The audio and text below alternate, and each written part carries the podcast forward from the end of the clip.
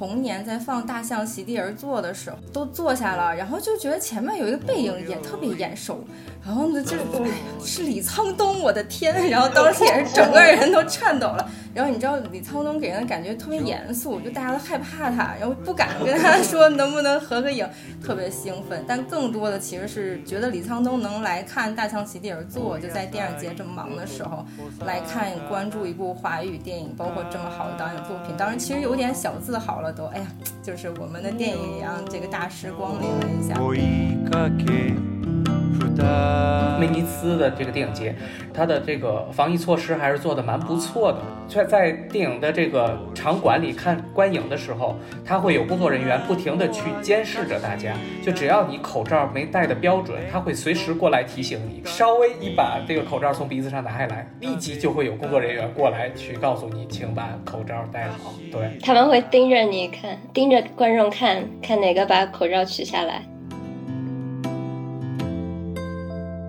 观众来讲，我觉得其实真正买票的人受到影响了，是因为他们变少了。就有的人他，你跟他说现场，然后那个比如毕赣来了，虽然那天没来啊，就导演来了，或者 或者演员来了，他会有个动力，然后他就说，哎呀，那我到现场来吧。大家就买票比较积极，但线上之后就大家就感觉我那我其实有点可看可不看，或者晚点看。好处对于影迷的好处来说，就是无论你在哪边，你只要有个梯子，对对对对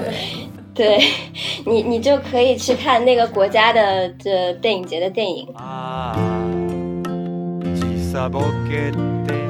但新秩序你看完之后确实很兴奋，跟别人讲，哎呀，这个阴谋论，然后你还不能讲太多，讲太多还那个剧剧透，对，不能剧透，一剧透了就没有观感了。但看《五一之巅》的时候，这部影片可以回味的地方其实是比新秩序更多。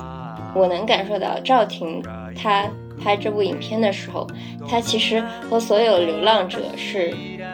站在一起的，他自己也是一个流浪者。好莱坞这些年的电影，他也试图在反他自己之前的那种很叙事、很类型或者很就是大主题的那种电影吧。然后那其实赵婷马上就把这件事儿就带来了，他已经做到了。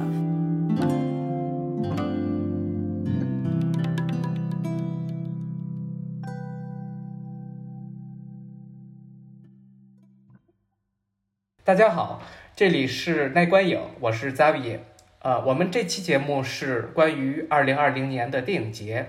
我们请来的嘉宾是两位，一位是位于德国的媒体人孝义，另一位是位于加拿大多伦多的媒体人小璇儿。那先让他们跟大家打个招呼。Hello，大家好，我是孝义，我现在在德国，就是我主要就是跑欧洲的几个电影节。啊，大家好，我是多伦多影迷小璇儿。呃，然后我们主要是呃每年的多伦多电影节都会参加，然后也是因为疫情的影响，今年参加电影节比较少，也希望未来可以呃再去像圣丹斯啊、戛纳啊或者欧洲的更多电影节。对，先可以先互相认识一下。我先自我介绍吧，我是从呃应该说是从一九年的五月份才开始接触电影这个行业的，然后。就是之前为什么想要做这个呢？就是做这个公众号自媒体，是因为当时在法国这边就感觉大家想看电影，但是就没有一个华语的平台去做一个特别集中的推荐，比如说每周的影讯啊之类。所以那时候就打算每周只发一个在法国院线所上映的一个片单以及内容介绍，能够让大家通过华语的内容介绍就直接能选择一些自己想看的电影。这个是最初的一个目的。然后这个就大概从一九年的五月份一直做到了下半年，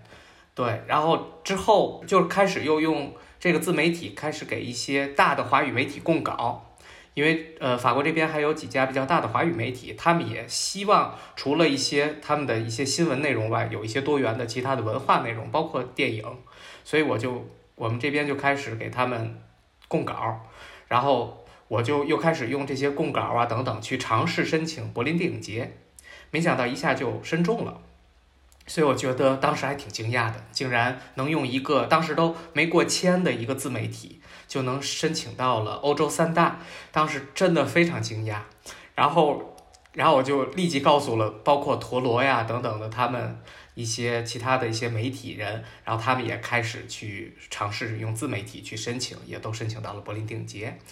然后就开始了电影节这方面的经历。然后在二零二零年参加了包括柏林、威尼斯、圣塞以及最后线上的塔林电影节这四个电影节。那我我其实跟你还挺像的，然后那个我是，呃，大概一四年底来加拿大嘛，然后那会儿其实公众号陆陆续续开始起来，就包括毒舌啊、淘淘那些。然后一五年的时候，我也是觉得加拿大没有一个，就包括连多伦多也没有一个中文的，就是微信上的自媒体，然后中文的去介绍电影，或者大家能聊电影，或者我能找到一个方式能认识这边同样喜欢看电影的人。后来我就开始写这公众号，然后一开始也是就是帮国内的媒体就供稿，因为这边可以北美可以先看一些就是好莱坞的电影嘛。然后国内还没上映，然后可以有一个时间差，然后我在这儿先把这个写好了，然后国内的人可以提前看一下是不是值得看，或者是看看有什么亮点。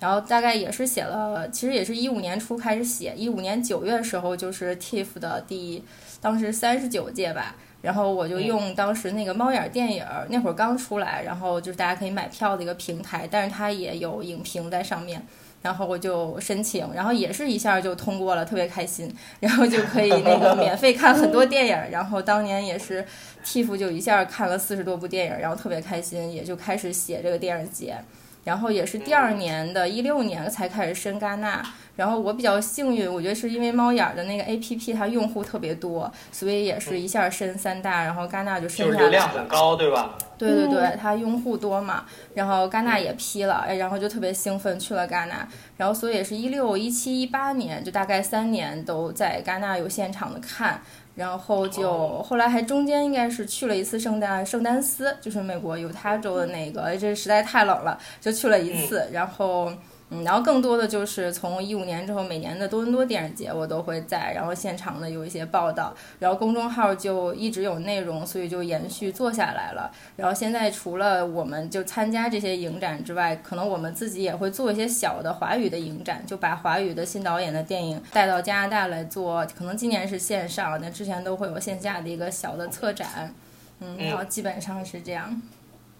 哇，那你相当于资历还是蛮丰富的了，都已经五年了。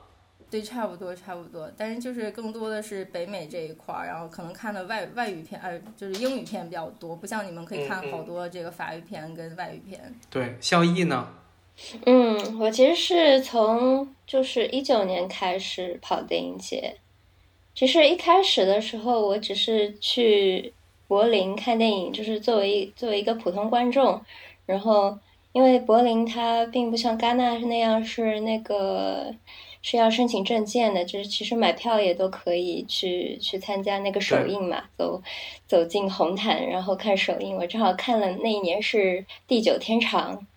嗯，然后对对，然后就觉得特别有意思吧，然后正好和国内的就是小戴联系上，然后就是帮他写稿啊之类的，之后就去了戛纳。然后就去了戛纳之后，我就感觉就是像入了一个坑一样，就很难。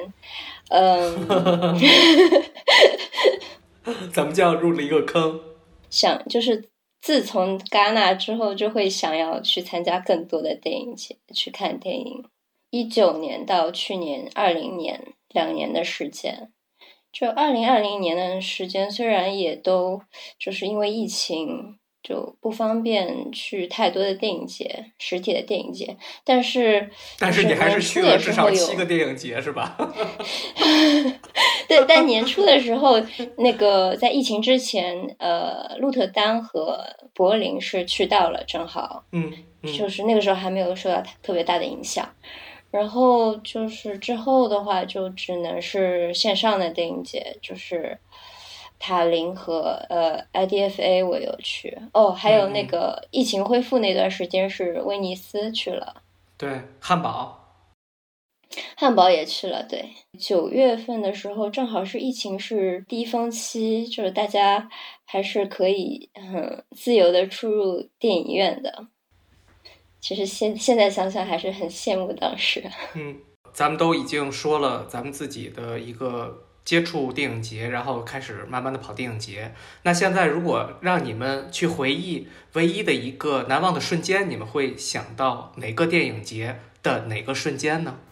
啊，我我可能很快会想到是石之愈合拿戛纳的那一年。然后因为我就是个人，可能作为石之愈合粉，就看了很多他的电影。然后，因为戛纳的那个导演涉猎实在太全了嘛，你刚开始跑的时候，你会觉得，哎呀，每一年都是这个导演之前作品我没看过，不太熟悉，我得去学习。但可能唯一就是我参加戛纳最熟悉的是，比如说日韩导演，就离我们比较近的，所以就是追石之愈合挺久了。然后那一年正好在的那年他拿了戛纳的时候，就特别激动。然后他在那个颁奖礼之后会有一个记者会嘛，然后最后拿了那个最佳影片呢，是最后最后才出来会。见一下记者啊什么的，在会上，然后那会儿就会觉得真的有一种就是亲临现场的感觉，又是喜欢的导演拿了，然后特别惊喜。嗯，那孝义呢？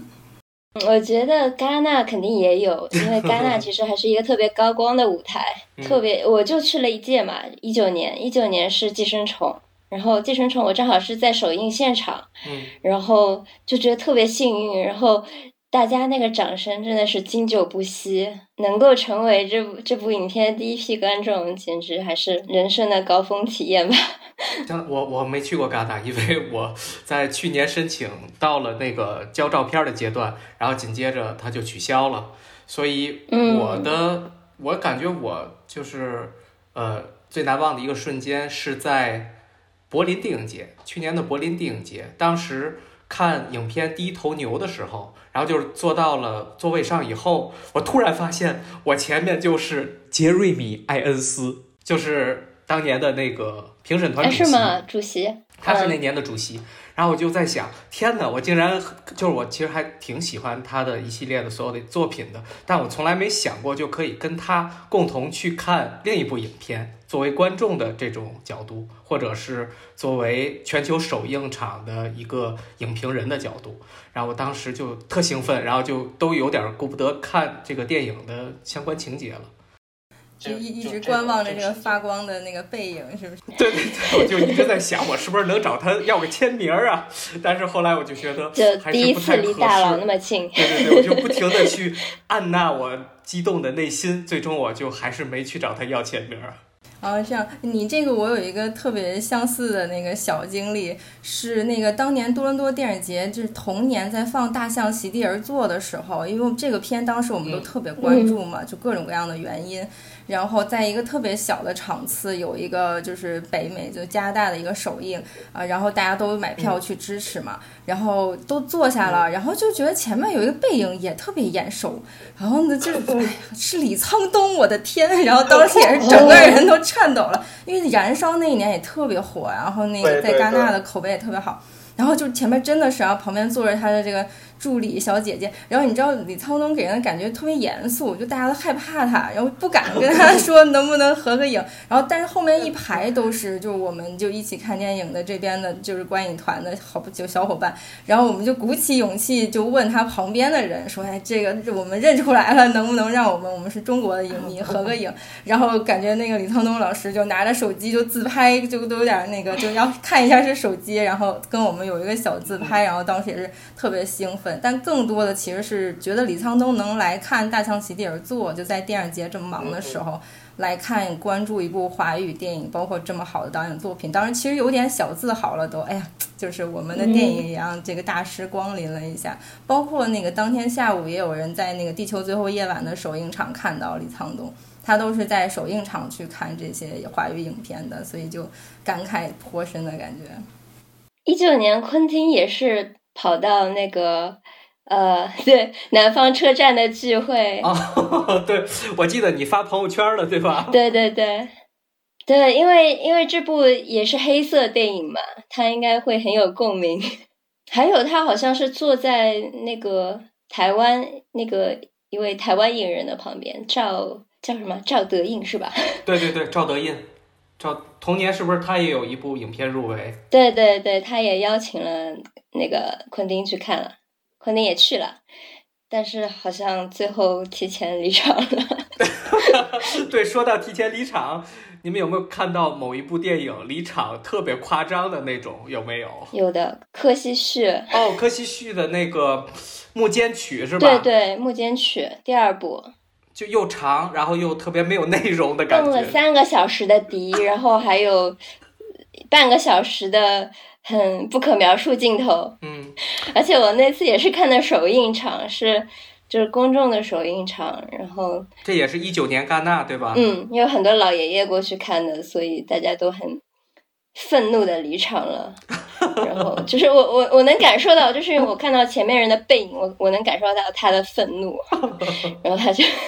对，然后最后电影结束的时候就很稀稀拉拉的掌声，就哦就觉得啊，确实这部的这部电影本身它就很一般嘛，但是但是你你记不记得，就是咱们在柏林看的那个《列夫朗道》，当时那部电影退场的其实也蛮多的。因为我当时就我其实对这部电影没有太太强的观感，所以我一直在留意周围的呃媒体人们，所以我就一直在看他们。其实他们也是在有嘘声的，其实当时我记得，然后退场也是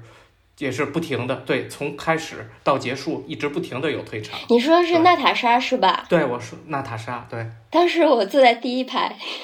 哦，娜塔莎的话，我感觉就是呃一开始出来的话争议特别大。那个华语记者都是捧的，然后到 对华语记者应该觉得太厉害了，怎么会有这样的电影？嗯，非华语记者就都不不屑一顾是吧？就是唏嘘的那种是吧？柏林怎么会选这样的片子？就是可以这么的出位是吗？对对，柏林这一部是的那那那一年的一个爆点对吧？然后小轩儿呢？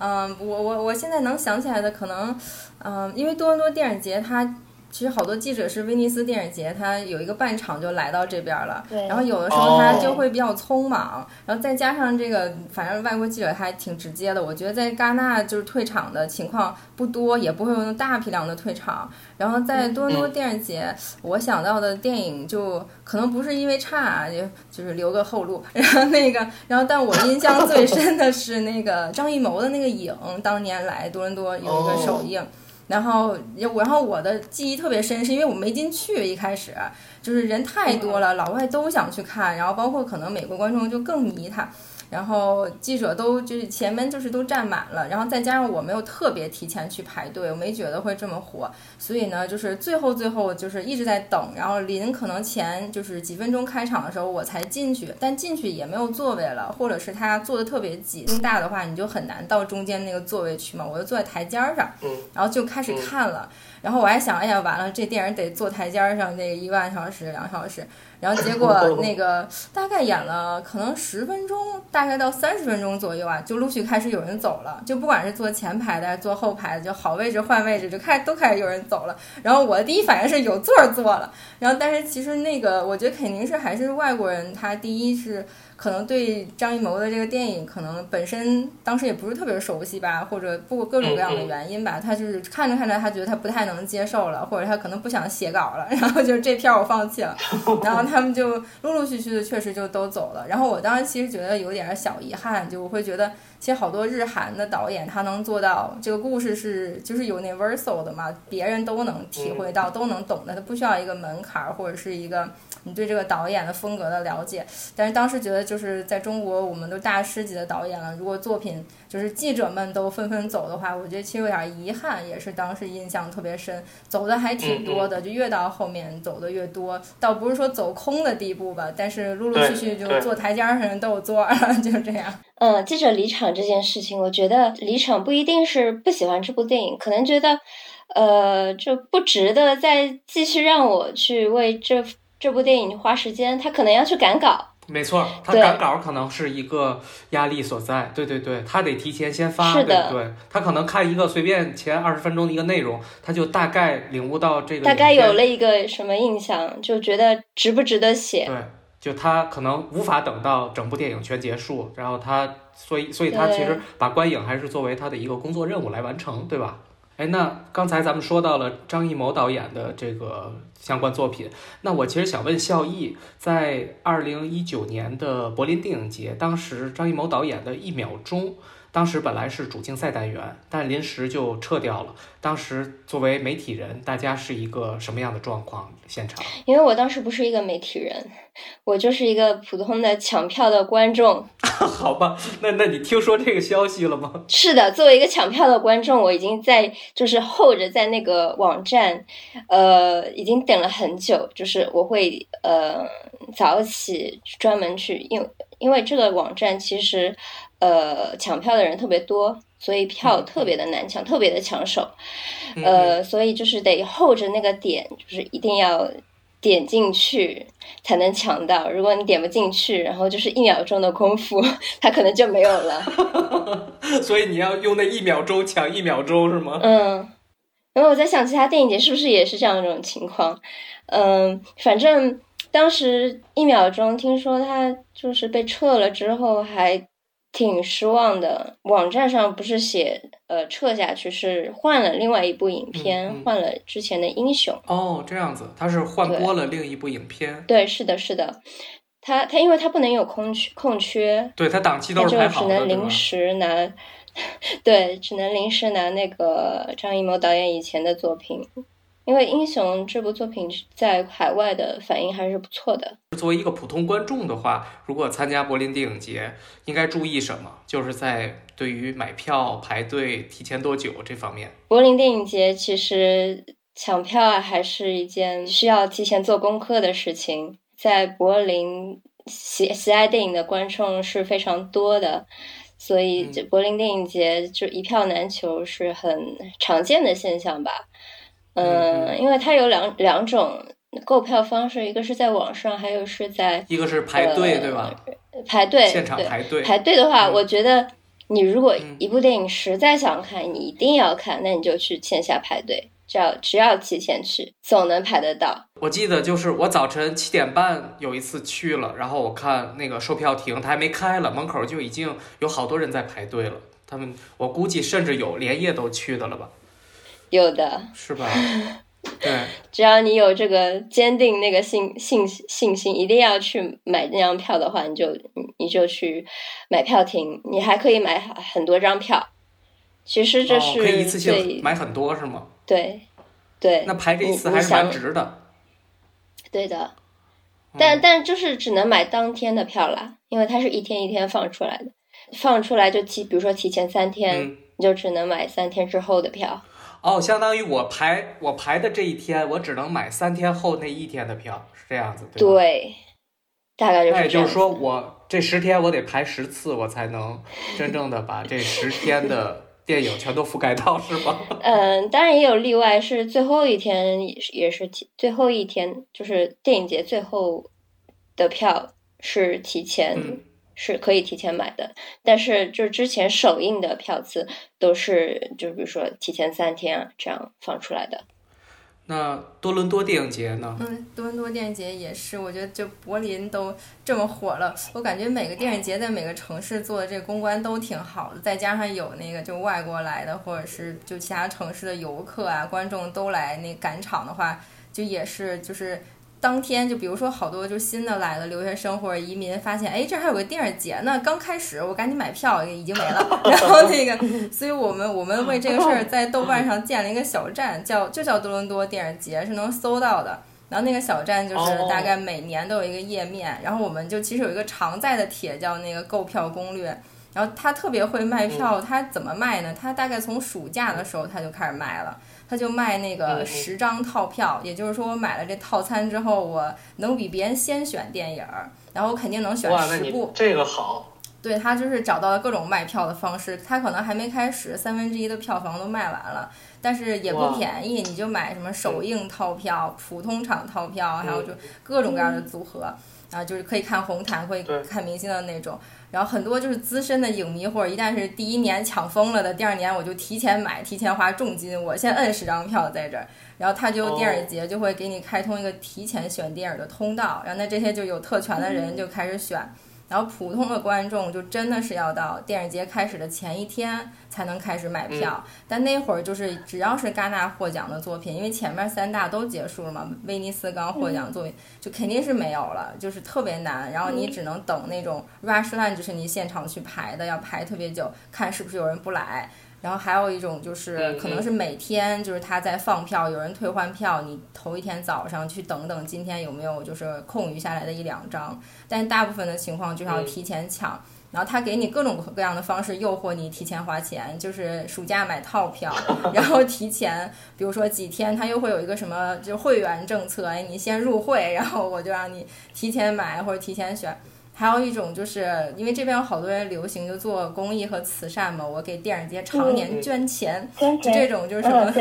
这么贡献的人，他们不同的级别，他们可能还就是更提前的就可以有一些就是选票跟选电影的机会，或者是选座位的机会。反正多伦多也是为了卖票这个事儿，就分了很多的级别。我觉得他也是怕，就是刚开始的时候太多人一起去抢票，然后抢到系统就会崩溃这样子，所以他也是用常年的这个经验吧，是这样的。然后今年不是疫情嘛，然后它最大的一个今年有什么变化吗？对，今年其实大家就开始有点抱怨，但后来好像又能试图理解的是说，以前要抢票嘛，因为一个电影院只能坐三百个人，然后所以我要抢，然后可能有人先买到，有人后买到，但是第三百零一个人肯定没票了。但是今年不是线上嘛，大家就会觉得，那至少你得让五百个人能看吧，或者是就是可能一千个人都想看，或者全加全加拿大范围的影迷都想看，不想抢票了，或者是为什么还要抢？但是它还是有一个限制，它最后说是跟。比如说发行啊，或者各各种各样的因素吧，也跟它线上的系统可能有原因，它也不能让太多人同时看，还是会崩溃。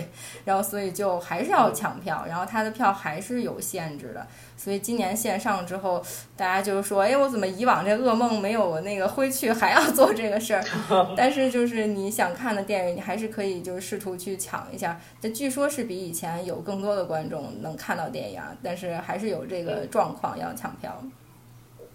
那你今年观察到，就是去多伦多电影节的媒体人比往年会有所减少吗？呃，我觉得是有的。就首先在线上注册，我觉得可能对媒体人来说，这个没有门槛儿，很方便。你以前申请你也得在线上注册，但更多的是，嗯，我觉得是可能以前有一个人，就是一个媒体，可能来三个记者。但今年我猜就可能不一定三个记者都注册，他有一个记者，比如说我注册一个线上的，没准大家可以一起看，是吧？比如大家都在北京的话，好像是可以多元，对，两个人好像对，或者哪怕咱们就凑一块儿在办公室看的这种状况。然后他第二个，但是我发现电影节他也做了同样的事儿，就是一个媒体他就给你一个就是申请通过，除非是大媒体。然后我们以前因为在线下报道了四五年了，我们是能申两张卡的。然后就是也没有很奢侈嘛，两张这样大家分开看不同的电影还可以采访。但今年他就只给了一张，然后他就是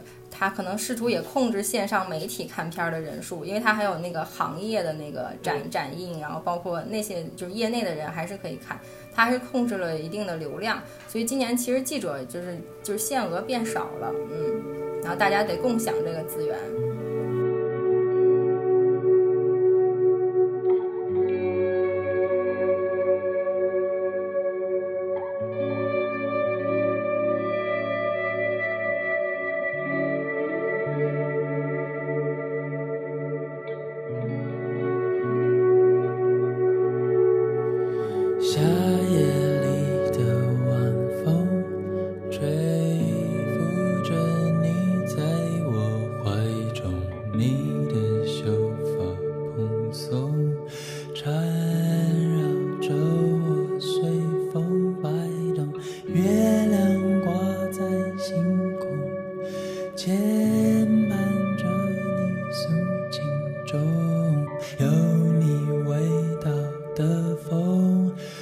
是我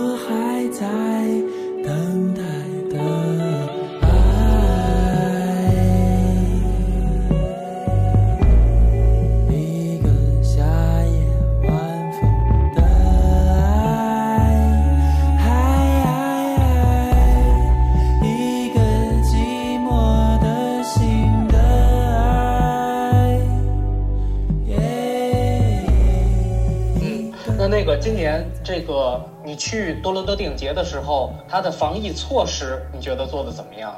今年还行，今年其实我没有去到电影院，但是我们有那个就是同学去了，他也去的原因也是因为，所以你你今年是线上看的是吧？对我今年所有媒体场都是线上看的，然后就是就是尽量不入，也就是不跟大家凑热闹，就是大家尽量其实是能在家就在家看，然后但是他电影院今年还真的是开了，当时挺幸运的，现在又关了。但当时是好多观众觉得在家看太别扭了，就是电视又小，各种各样的状况，然后就是实在受不了，还是去电影院吧，然后就去了。但是现场就是一个厅里观众确实很少，他就是隔排，每排中间两个座位，然后隔的也挺远的。他发现去的也都是一些老年人，就是可能真的需要电影院那个环境跟感受更舒适一些。他觉得就是去电影院人挺少的，但是他会因为人少，你就会觉得安全一些嘛。没有那么多人在这个现场跟影厅里，所以还可以。嗯，对，像今年的威尼斯也是实体的，像我跟孝义都去了今年的威尼威尼斯的这个电影节，然后当时我们觉得它的这个防疫措施还是做的蛮不错的。相对于我去的其他电影节来说，威尼斯它这边它是就是你想进它那个丽都岛，你先要查体温。然后只要体温正常，你才首先能进入它的那个岛，这是它作为在岛上办电影节的一个优势所在。然后。紧接着你就会呃要查包，然后查你戴口罩。在在电影的这个场馆里看观影的时候，他会有工作人员不停的去监视着大家。就只要你口罩没戴的标准，他会随时过来提醒你。所以对，就为什么我会知道的？所以就是这样子，因为可能观观影过程中你会觉得有一些憋闷呐之类的，你可能想透一点气儿。对你稍微一把这个口罩从鼻子上拿下来，立即就会有工作人员过来去告诉你，请把口罩戴好。对，他们会盯着你看，盯着观众看，对，是看哪个把口罩取下来。对，所以我就觉得哇，这帮工作人员真的是太敬业了。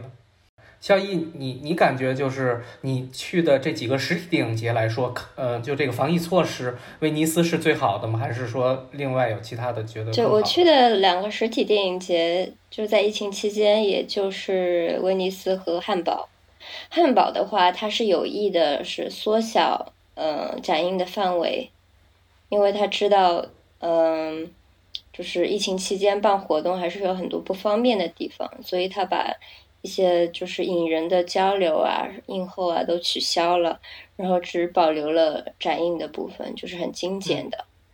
但威尼斯的话，它其实是保留了大部分的活动，它都有。然后展映的话，它还把场次给就是增添了一些场次，然后方便到场的就是记者和观众吧。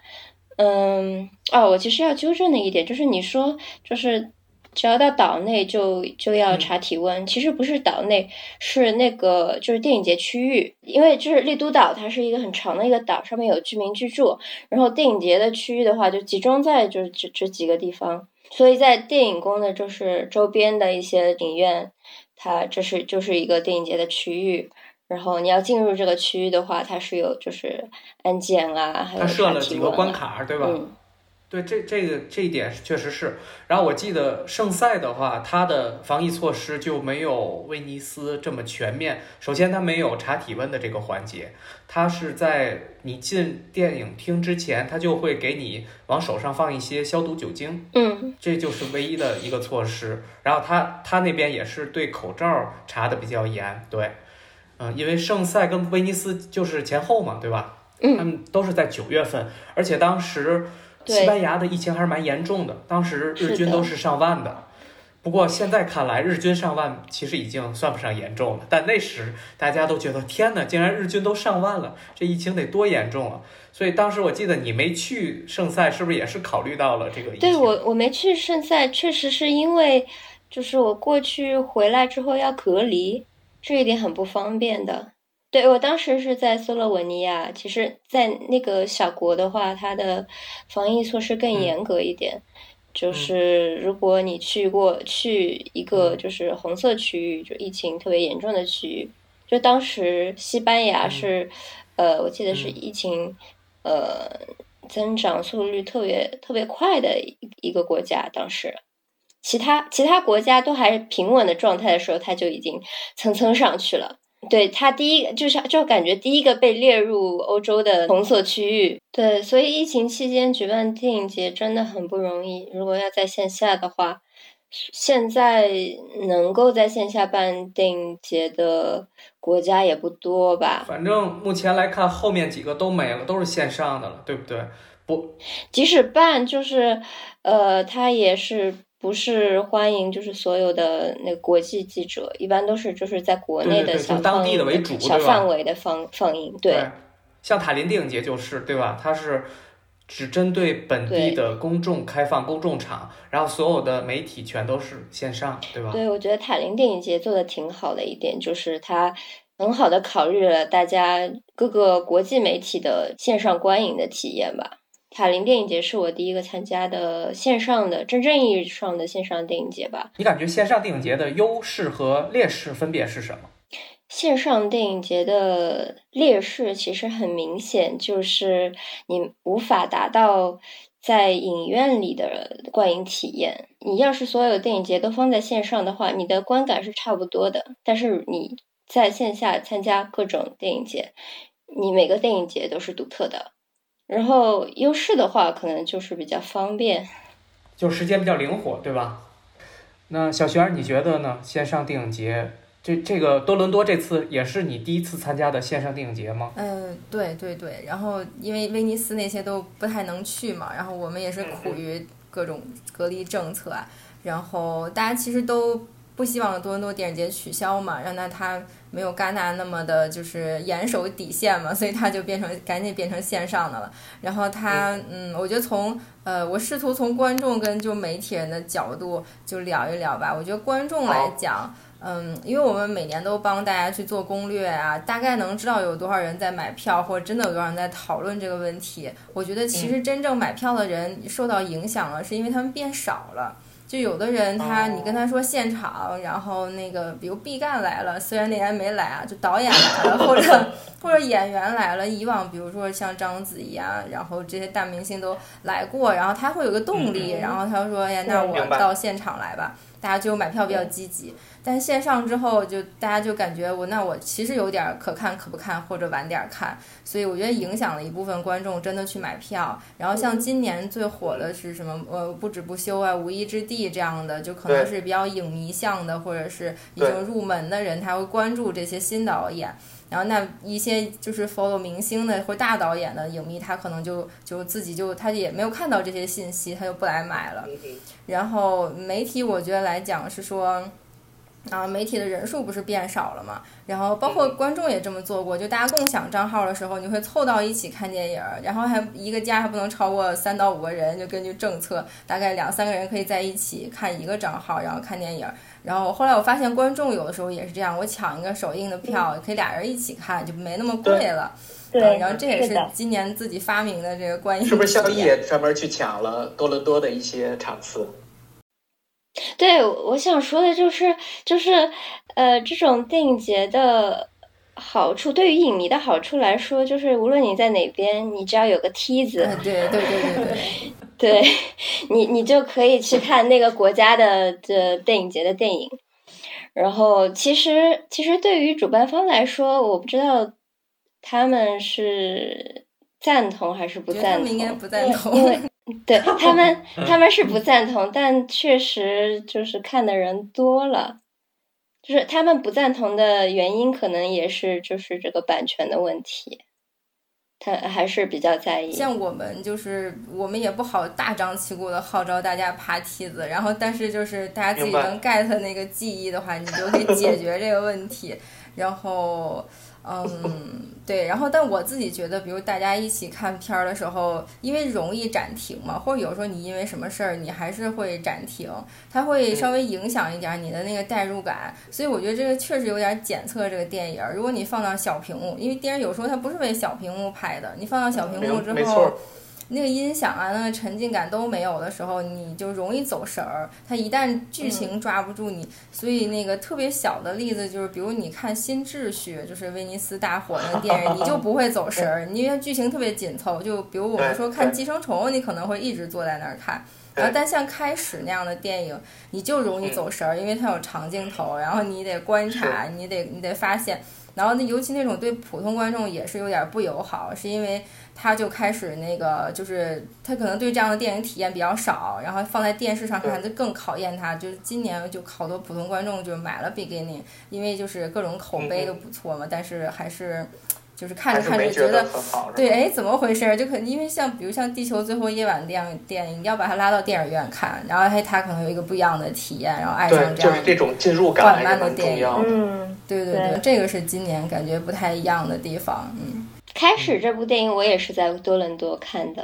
啊，线上看的，都是线上，多伦多的梯子上看的，对对。所以你你也没觉得开始很就是很达到你想要的效果吗？我是觉得我可能错过了在电影院看的机会，会很可惜。嗯，我我确实会走神。我我是在圣赛的电影院看，我当时看这个开始给我的震撼还是蛮大的。对，因为我当时特别有意思，我当时在看开始的这个媒体场的时候。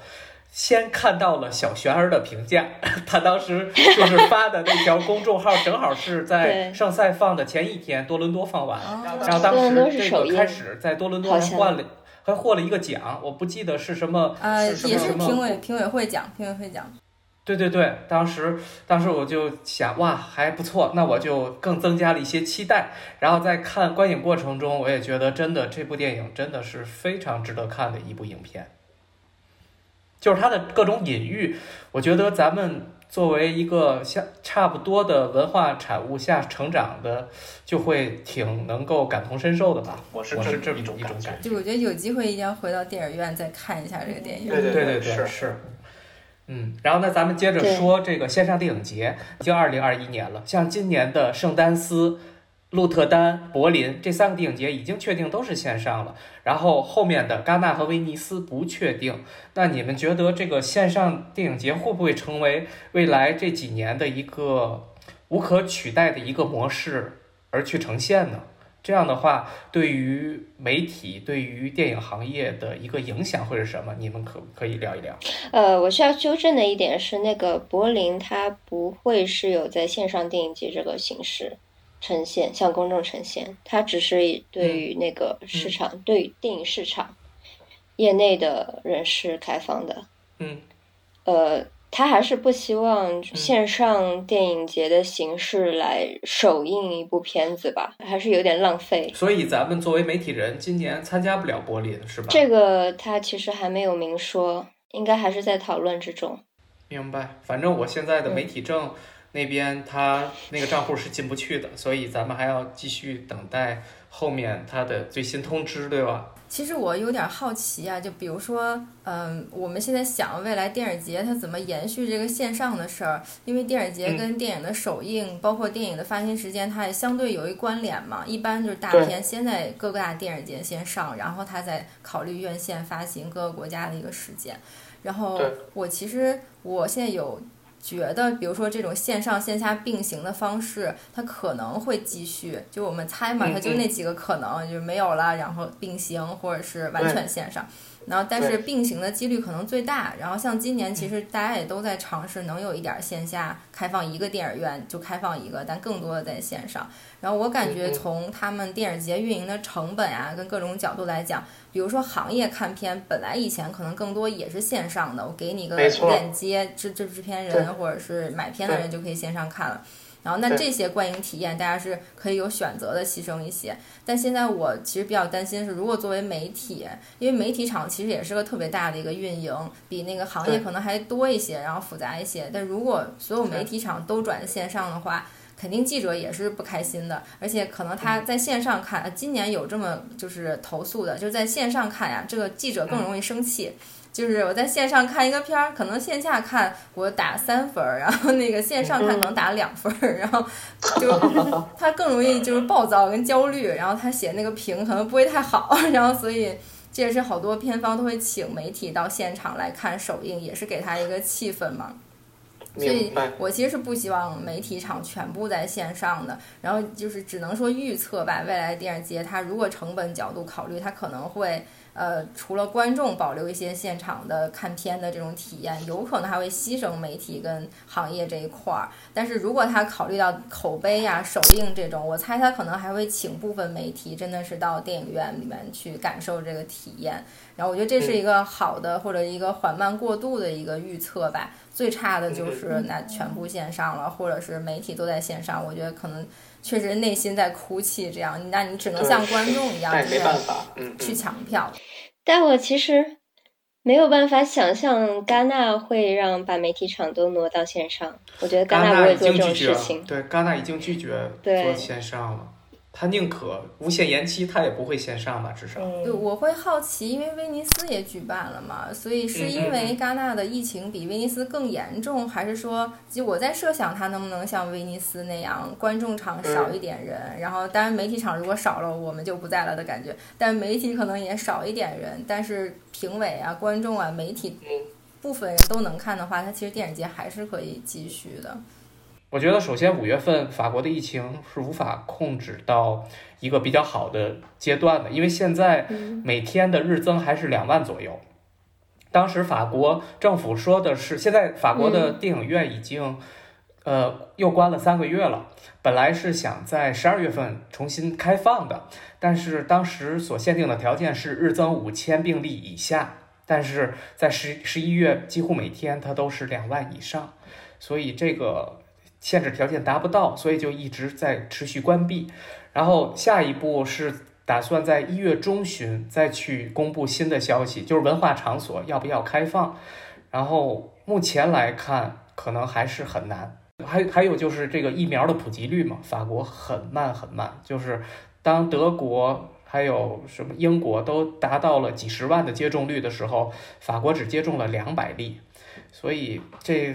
呃，方方面面诸多的原因都导致戛纳的顺利举行，恐怕是难上加难。但戛纳有明确的表明说，有有可能会延期，就是你不一定是五月举办，也有可能是他有他有列出几个时间点。对他，他列了一个六月底七月初，那是在柏林 没决定线下部分的时候，现在柏林已经把线下部分放到了六月份。所以不知道戛纳这边是不是还要再往后，但是七八月份又是法国的假期，肯定不可能。然后九月份又是威尼斯、多伦多、圣塞等等三个重量级的，所以戛纳肯定也不能九月，那就只能是放到十月之后，是不是？我也不知道。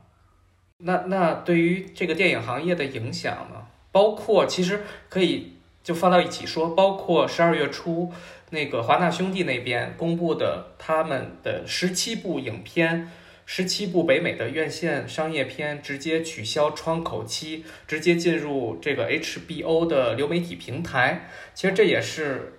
一个比较重大的一个消息，然后就相当于是流媒体作为未来的院线的一个很重要的一个部分。那就跟线上观影其实是差不多的这种，你们觉得？这个你们会倾向于未来去选择流媒体去看影片，还是你们觉得这种院线观影还是一种无可取代？我有一个我觉得不好的预测是说，如果这个电影节先展映各种造势，然后一到线上来啊，观众都抢票去看，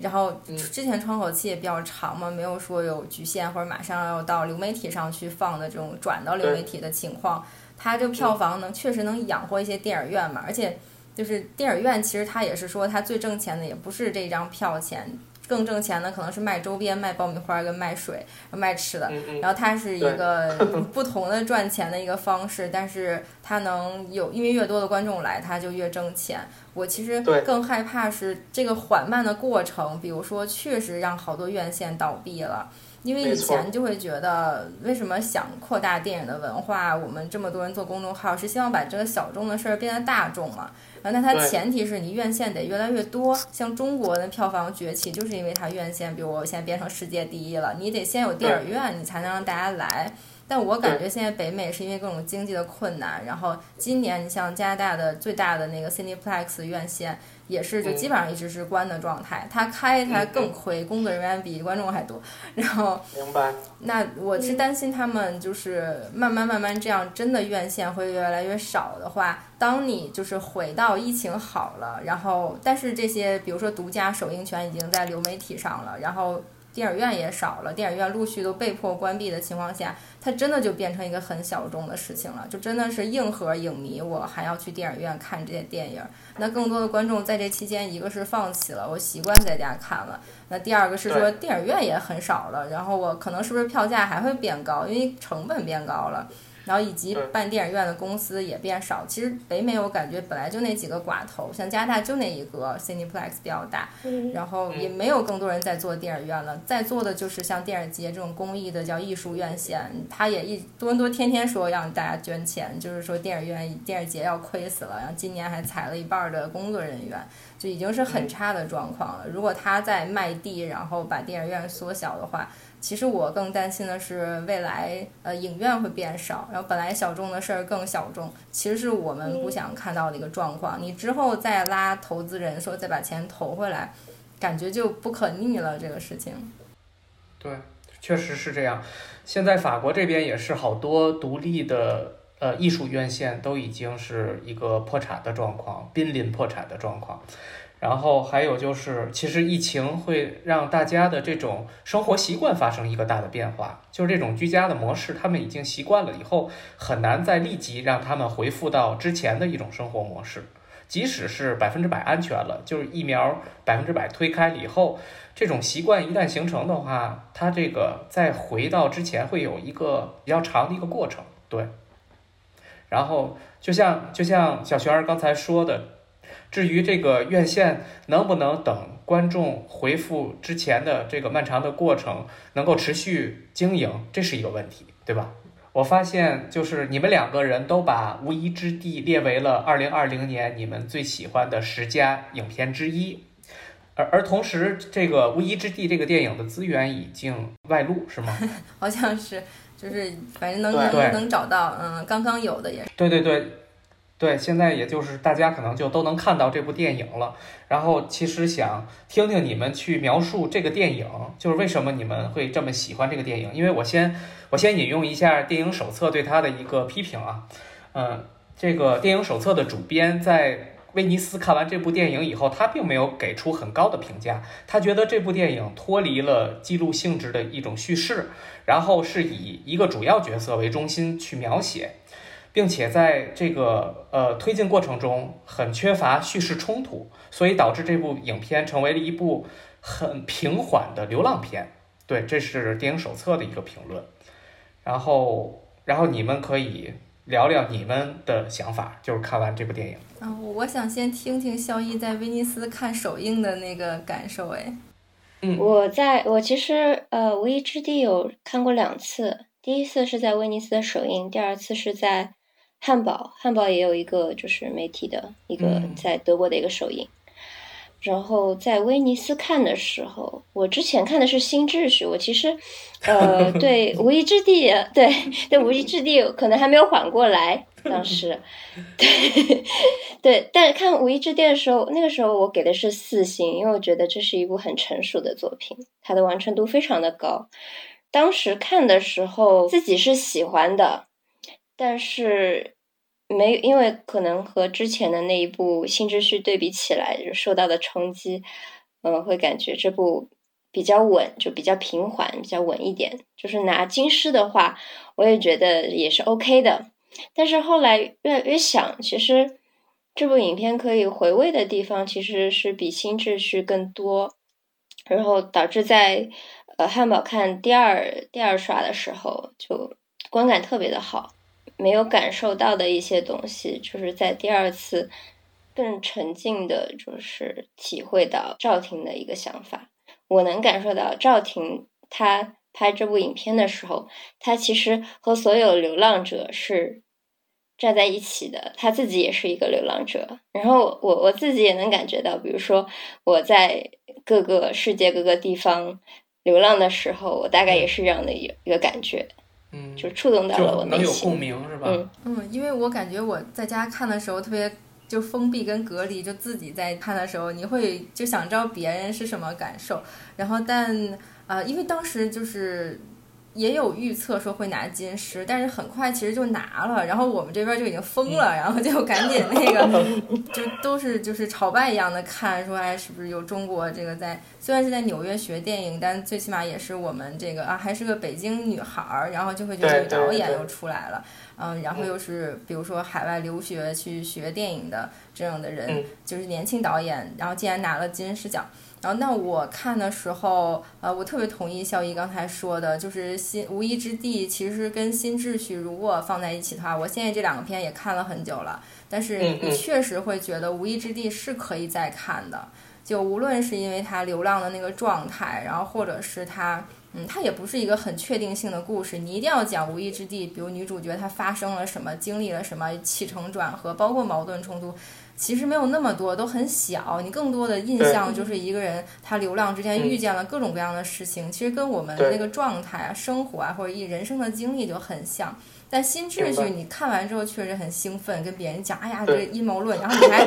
不能讲太多，讲太多还那个剧透了。剧透对，不能剧透，一剧透了就没有观感了。但你会觉得我已经知道了这全部故事之后，因为它太确定了，就最起码就是除了开放性的结尾啊，前面比较确定之后，你其实不用重看了，你更多的就是要结尾给你一个印象，你往回想一想。但确实不是一个二刷三刷你会特别兴奋的电影，但《无依之地》给你的感觉是那样的，可能再加上女性导演，然后女性角色的这种视角吧，可能你你更容易就是慢慢慢的就进入他这个故事了。然后我觉得手册那个评价，就如果说关键词的话，为什么矛盾冲突变成手册的这个关键词了，以及这个流浪跟缓慢的感觉，这不应该是手册标榜的吗？但是，对啊，然后你喜欢它或者关注他，我觉得还有一个原因是因为好莱坞这些年的电影，他也试图在反他自己之前的那种很叙事、很类型或者很就是大主题的那种电影吧。然后那其实赵婷马上就把这件事儿就带来了，他已经做到了。就可能很多以前的编剧或者那种类型片的叙事的人还在想，我写一个人就多么恢宏的故事啊，多么不一样的人生经历啊，然后有一个大的历史背景啊。其实这部片都没有。然后《无依之地》它本身取材的那个原著小说就写的是边缘群体。当然，就是也可以说边缘人群是最近这几年电影关心的一个群体嘛，然后帮他们发声。然后那赵婷也选了这样的一个作品，然后但是他没有把这个很边缘的话做的很戏剧性。你比如说，我记得原来是那个嗯同性恋的那个 A 哎呀什么来着，就是那个倒卖倒卖药品的那个，哦，那个呃，达拉斯买家俱乐部，对对对对对，就比如说我关注这样的就是群体的时候，他的故事有可能很抓马，就是这个人的经历就是呃各种就是以前什么样，有一个大巨大的转变，然后之后又做了很多不一样的事情。对，就特别的北美的感觉。对，然后嗯但我觉得《无依之地》他也找到了一个不同的边缘人群，但是他没有那么讲故事。然后再加上赵婷，他说他就是承袭马利克的那种影像的一个美学吧，然后你也会觉得，哎，这个导演也没有说一上来我为了类型化或者反类型化做了一个什么事儿，而是他一开始就找到自己的一个美学的一个道路了。然后呢，他从骑士啊什么哥哥教我唱的歌开始，他其实没有因为这个市场或者因为这些观众而改变。然后她跟她的这个男朋友或者是这个摄影师，然后两个人就一路走来，然后又遇到了科恩嫂，拍了这个《无依之地》，你就会觉得她就是很珍惜。哎，今年出了一个这样不一样的电影，所以就特别惊喜，就觉得十佳里肯定是有她。对我，我觉得还很厉害的一点，她就是他自己导演，然后他也是自己完成了剪辑，全全都是他一个人做的，就是在疫情对他期间自。己嗯对既兼任导演又做剪辑，对。然后我我记得小璇儿在十佳里面还列了华语片《不止不休》，然后这一部的话，我跟肖毅也都选为了年度十佳。那么咱们接下来再稍微聊一下《不止不休》这部电影。今年是因为实在没看什么华语片，尤其是新片。然后我每年是觉得，就是放在同一个就是 top ten 里面，其实很难你把一个华语片放进去。但是每年我都会放一个。然后今年我觉得最好的就是在多伦多电影节看到的《不止不休》。嗯，我本来觉得他没有想做一个争议性或者特别话题性的电影，但是他出来的时候，就是像《药神》啊这些都已经火了。然后那我觉得他其实面临好多问题啊，然后可能一些挑战吧。但是导演其实，呃，我们今天还做了一个远程连线的采访，他自己也看得挺开的，就说，嗯，也不希望别人一直把他跟药神联系到一起，希望做一个区隔。但是我相信他未来还是想，嗯，就是利用一些热点吧，让更多人去看这个电影。就你会觉得他又想在。呃，就是超出艺术片或者类型片的类型，然后给一些就是更多的观众一个类型片或者是一个有社会关注的一个电影的一个切入点吧，就大家更愿意去看，有一个话题。然后，但是他拍的时候，我觉得是，呃，相对对大多数观众来说接受度更高的，因为像他是跟着贾导嘛，他会觉得他也不想做下一个贾樟柯，那我怎么跟他有一个区隔？我怎么跟大众、跟现在当代社会下的人去沟通？所以我觉得他其实是在完全是跟贾导的美学是不一样的一一条路。然后，但是这个王晶导演他。我觉得他其实挺沉稳的一个人，他就是很多年，然后现在才出来做的第一部作品，然后不止不休，他应该也是编剧到删改，也是沉淀了好长时间。因为他说是《药神》出来的时候，他这个片就是才在编剧的阶段，而且《药神》大火了之后，他还在继续的在做他这个剧本，所以就是顶着这个压力吧，然后在今年是终于完成了。然后他选的那个王大锤就去演的那个角色，我觉得其实也挺有代表性的，然后也算是完成度相对好、挺好的一个呃主角的一个人物吧。所以整体的呈现，我觉得至少是如果是华语新导演的话，我觉得也可以给个八十分的一个鼓励的感觉。是那种你就是号召大家去电影院看，无论是主题，你觉得确实值得当下去讨论。其实我觉得它的主题真的是太胜过就是一切了，因为现在已经没有人讨论记者的责任，然后媒体的。这种就是底线或者立场应该在哪儿？我看到的全是那个媒体霸凌记者呀，然后记者无处可逃，就是生存都有问题呢。你就是这些，没错。然后再加上报道的这个真实性，你能怎么自由言论不被删改？或者权威各种各样的权威吧，名人这个话语权，大家这个怎么怎么怎么去？就是我觉得要较真儿文字的价值吧，新闻报道这个价值。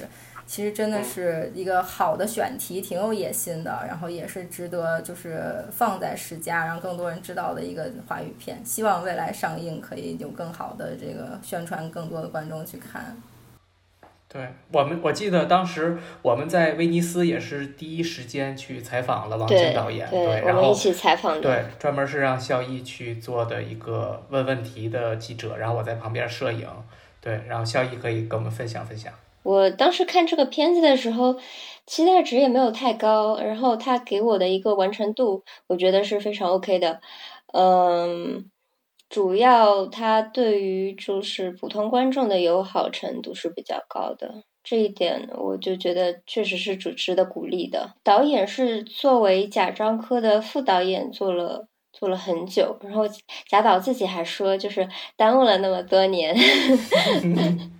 积累了很多经验吧，感觉这部作品还是一部非常有诚意的、成熟度高的、可看的电影。嗯，就鼓励大家去看。然后它的题材，我觉得是一个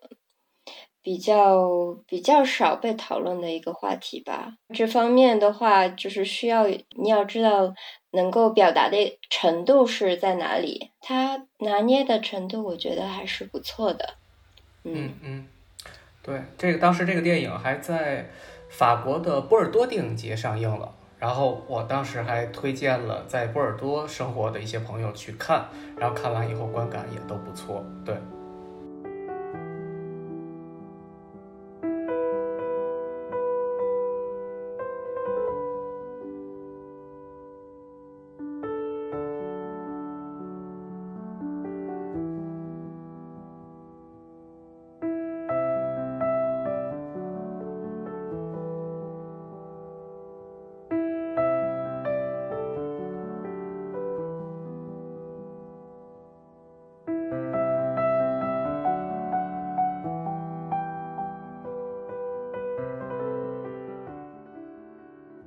孝义呢？是还想参加七个以上的电影节吗？就今年的话，我现在还计划中的鹿特丹已经申请好了，二月第一周，二月一号到七号，然后它的片单已经出来了，嗯，其中也有华语片吧，所以我就是已经有了采访和观影的计划，看其他看三大能不能顺利举行了。戛纳就真的不知道了，因为以往就是以这个节约经费的角度，可能就是戛纳看一看，然后剩下的，因为大部分威尼斯的电影多伦多都会放。如果举办的话，嗯，媒体的线上或者是媒体的减半是很有可能的，所以我也就觉得我要放低期待，然后不敢计划。我的话跟你一样，鹿特丹是已经拿到媒体证了。然后后面也是跟你一样，三大如果能顺利举行，都想参加。然后此外的话，我还挺想参加一下波兰的华沙电影节，还有捷克的那叫什么维发利来着，那个也是个 A 类。卡罗维发利。对，卡罗维发利电影节。呃，俄罗斯的莫斯科电影节。对，这三个 A 类其实，嗯，是想就是参加一次，感受一下。对，并不是想年年都去。洛迦诺呢？洛迦诺太贵了，去不起。我就在想，你是不是在集齐所有在欧洲的 A 类电影节呀？对我，我是有这个想法，就是能把，呃，欧洲的 A 类是有九个。对，就是要有机会能够都去现场感受一下，反正也不是想每年都去，对吧？每年能去两个，这样的话三四年下来，这九个也能集齐了。嗯，可能我我就是不去那么多的电影节，可能攒钱去个洛迦诺 也可。